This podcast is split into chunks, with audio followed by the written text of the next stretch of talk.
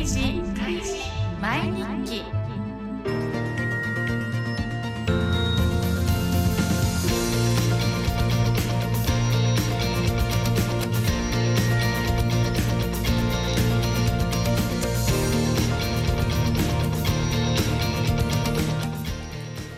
こんにちは。開示毎日記の時間です。毎回海上自衛隊からゲストをお招きし知られざる海上自衛隊の内側を皆様にご紹介する番組です。それでは早速本日のゲストをご紹介いたします。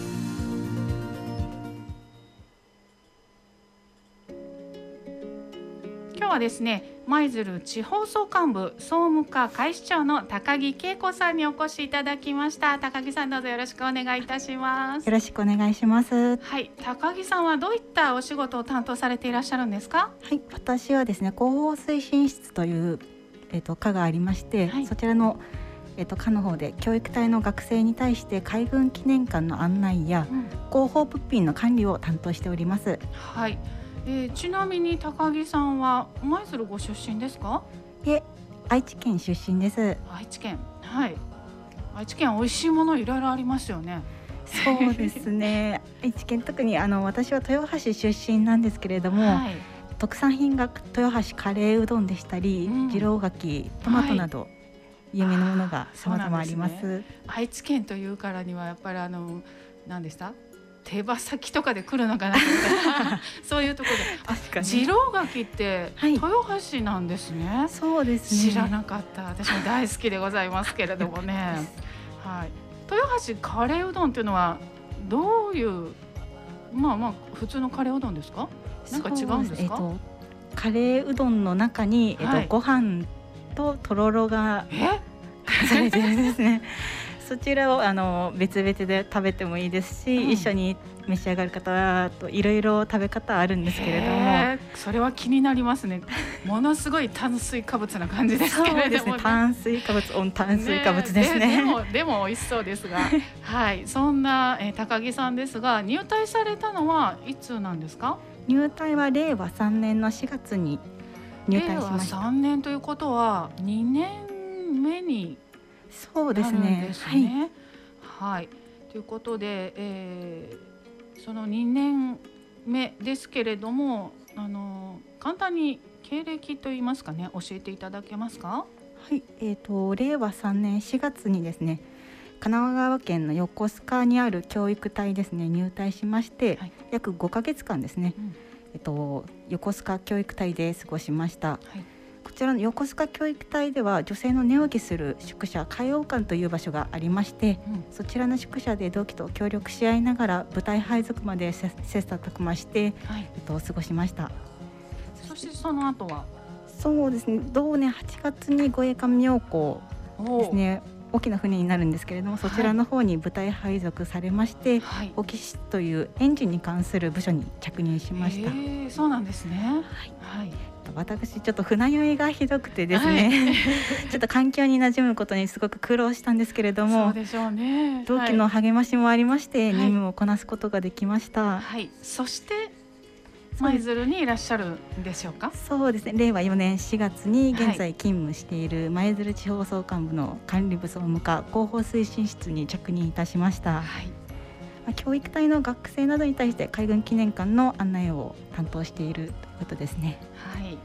えー海軍記念館の見どころっていうのをね簡単に教えていただけたらなと思うんですけれども。はい、えっと海軍記念館にはですね舞鶴鎮守府や海軍機関学校に関する資料を中心に約200点の展示をしております。はい。その中でも東郷平八郎の胸像や本誌の探検など貴重な品々がですね展示されております。はいさらに見どころといたしまして実際に東郷元帥が船で使用していた砂糖入れですとか、うん所得税の台帳の写し または実質の章などですね、ゆかりのものがそれぞれ置いてあります。はい。なかなかマニアックなものがございますね。そうですね じゃあ基本的にはあの土日祝日に開館しておりますのではい。そちらの方ぜひ足を運んでみていただいてでそうですねぜひ見どころいっぱいありますので、はい。まあ、一度ちょっと来て実際に見て触れていただければと思います。はい。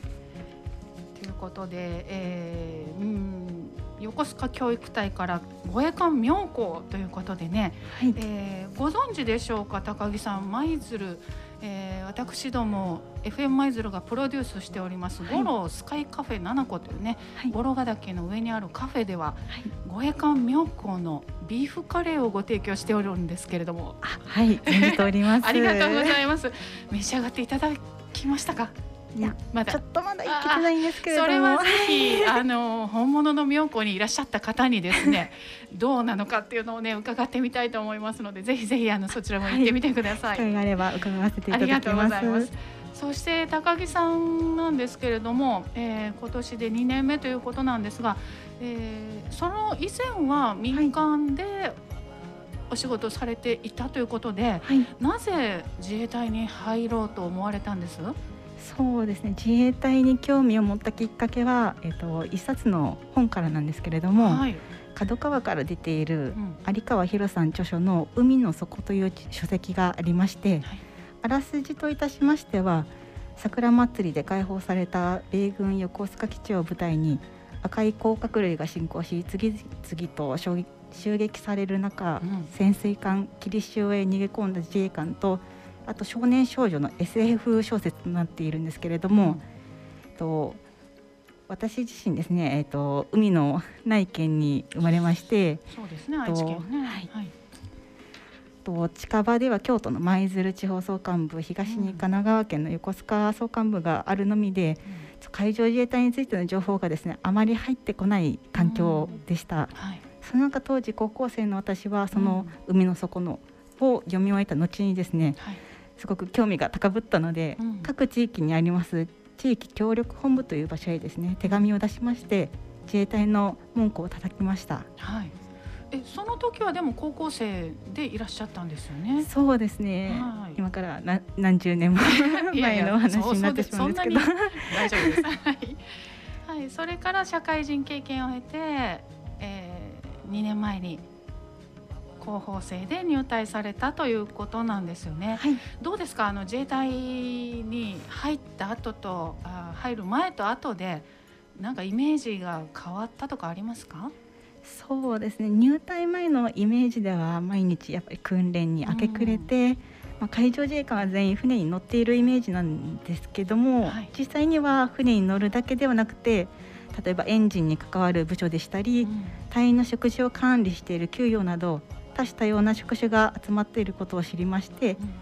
そして私は園児に関する仕事に適性があったためガスタービン用意として配置されることになりました、はい、実際に働いてみるとですね、うん、組織が大きいため名前は知っていてもやっぱりお顔を存じ上げない方も多くいらっしゃいますが、うん。はい、しかし総監部の中で働いてみるとたくさんの方々に支えられて任務を遂行しているなとしみじみ感じることが多くありました。なるほどそして自衛隊ではもちろん、えー、民間でもね今そうなんですが働き方改革ということで、はい、えー、育児休暇というのも取れるんですよね。そうですね。育児休暇は推奨されておりまして、うん、私自身もですね昨年の12月に海上自衛官同士で入籍したんですけれども。ありがとうございます ありがですね結婚しますと特別休暇という休みがまとまっていつかもらえたりと、うん、福利厚生充実しておりますので、また近い未来でちょっと子供ができればと考えてますので、ねうん、産前産後休暇や育児休暇を利用していこうと考えています。はい。また育児休暇でですねチャイルドケアセブンという制度がありまして、はい、この制度はですね男性職員のみが取得できる特別休暇で、うん、奥様の入院等の日から出産2週間までの2日間と、はい、出産後子どもが1歳に達する日までの5日間で取得可能な制度となっておりまして、うん、また産後パパ育休という出産から57日以内で育児休暇を取得,、取得できる制度もありますので、はい、まあ、防衛省全体で取得するよう推奨されているため以前よりも制度を利用しやすく活用する男性社員職員がですね増えております。うんうん、なるほどもちろんねあの育児休暇とかねその福利厚生もしっかりしているので、えー、子どもさん持ちたいと考えた時でもね安心して働ける、はい、また復帰できるということですね。はい、さあそしてそんな海上自衛隊ですけれども隊員を募集されていらっしゃいますよね。はい、えっと海上自衛隊ではですね少子化高学歴化の進展に伴いですね自衛官の募集環境はますます厳しくなっております、はい、これを踏まえまして募集対象者などに対して自衛隊の任務や職務内容あと勤務条件を説明いたしまして優秀な人材の確保に努めております。最寄りの自衛隊地域事務所をご活用いただくことでより海上自衛隊は知っていただく機会となれば幸いかと思います。はい、えー、最寄りの自衛隊地域事務所でね、えー、検索していただきましたら出てまいりますのでね、ぜひあのご連絡いただければと思います。さあそして、えー、もうすぐですけれども。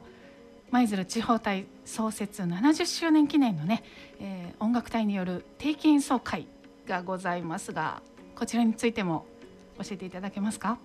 はいえっと、こちらはですね残念ながらもう申し込み期間は終わってしまったんですけれども、ねはい、海上自衛隊舞鶴地方隊創設70周年記念ですね。第57回定期演奏会を開催いたします、はい、日時は令和5年2月5日の日曜日。時間は12時30分会場。1時30分開演で舞鶴市総合文化会館で開催いたします。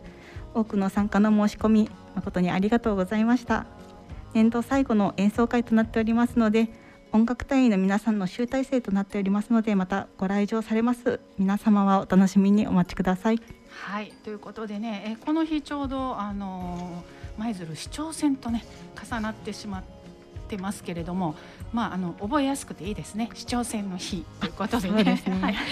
えー、こちらぜひね、え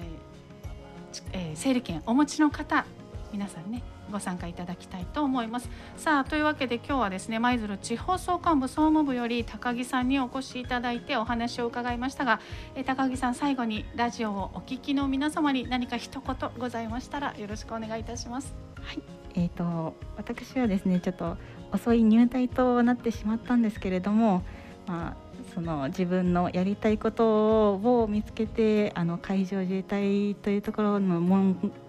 こうですね叩きましたので皆さんももし夢があったりですとかこうしたい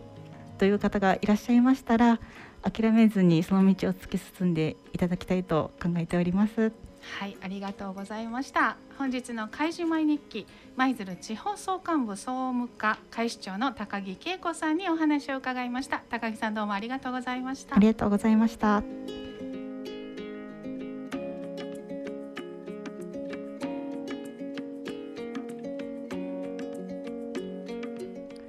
開示前日記では皆様からのご意見ご感想をお待ちしています。宛先はメールの場合は fm アットマーク775マイズルドット jp fm アットマーク775マイズルドット jp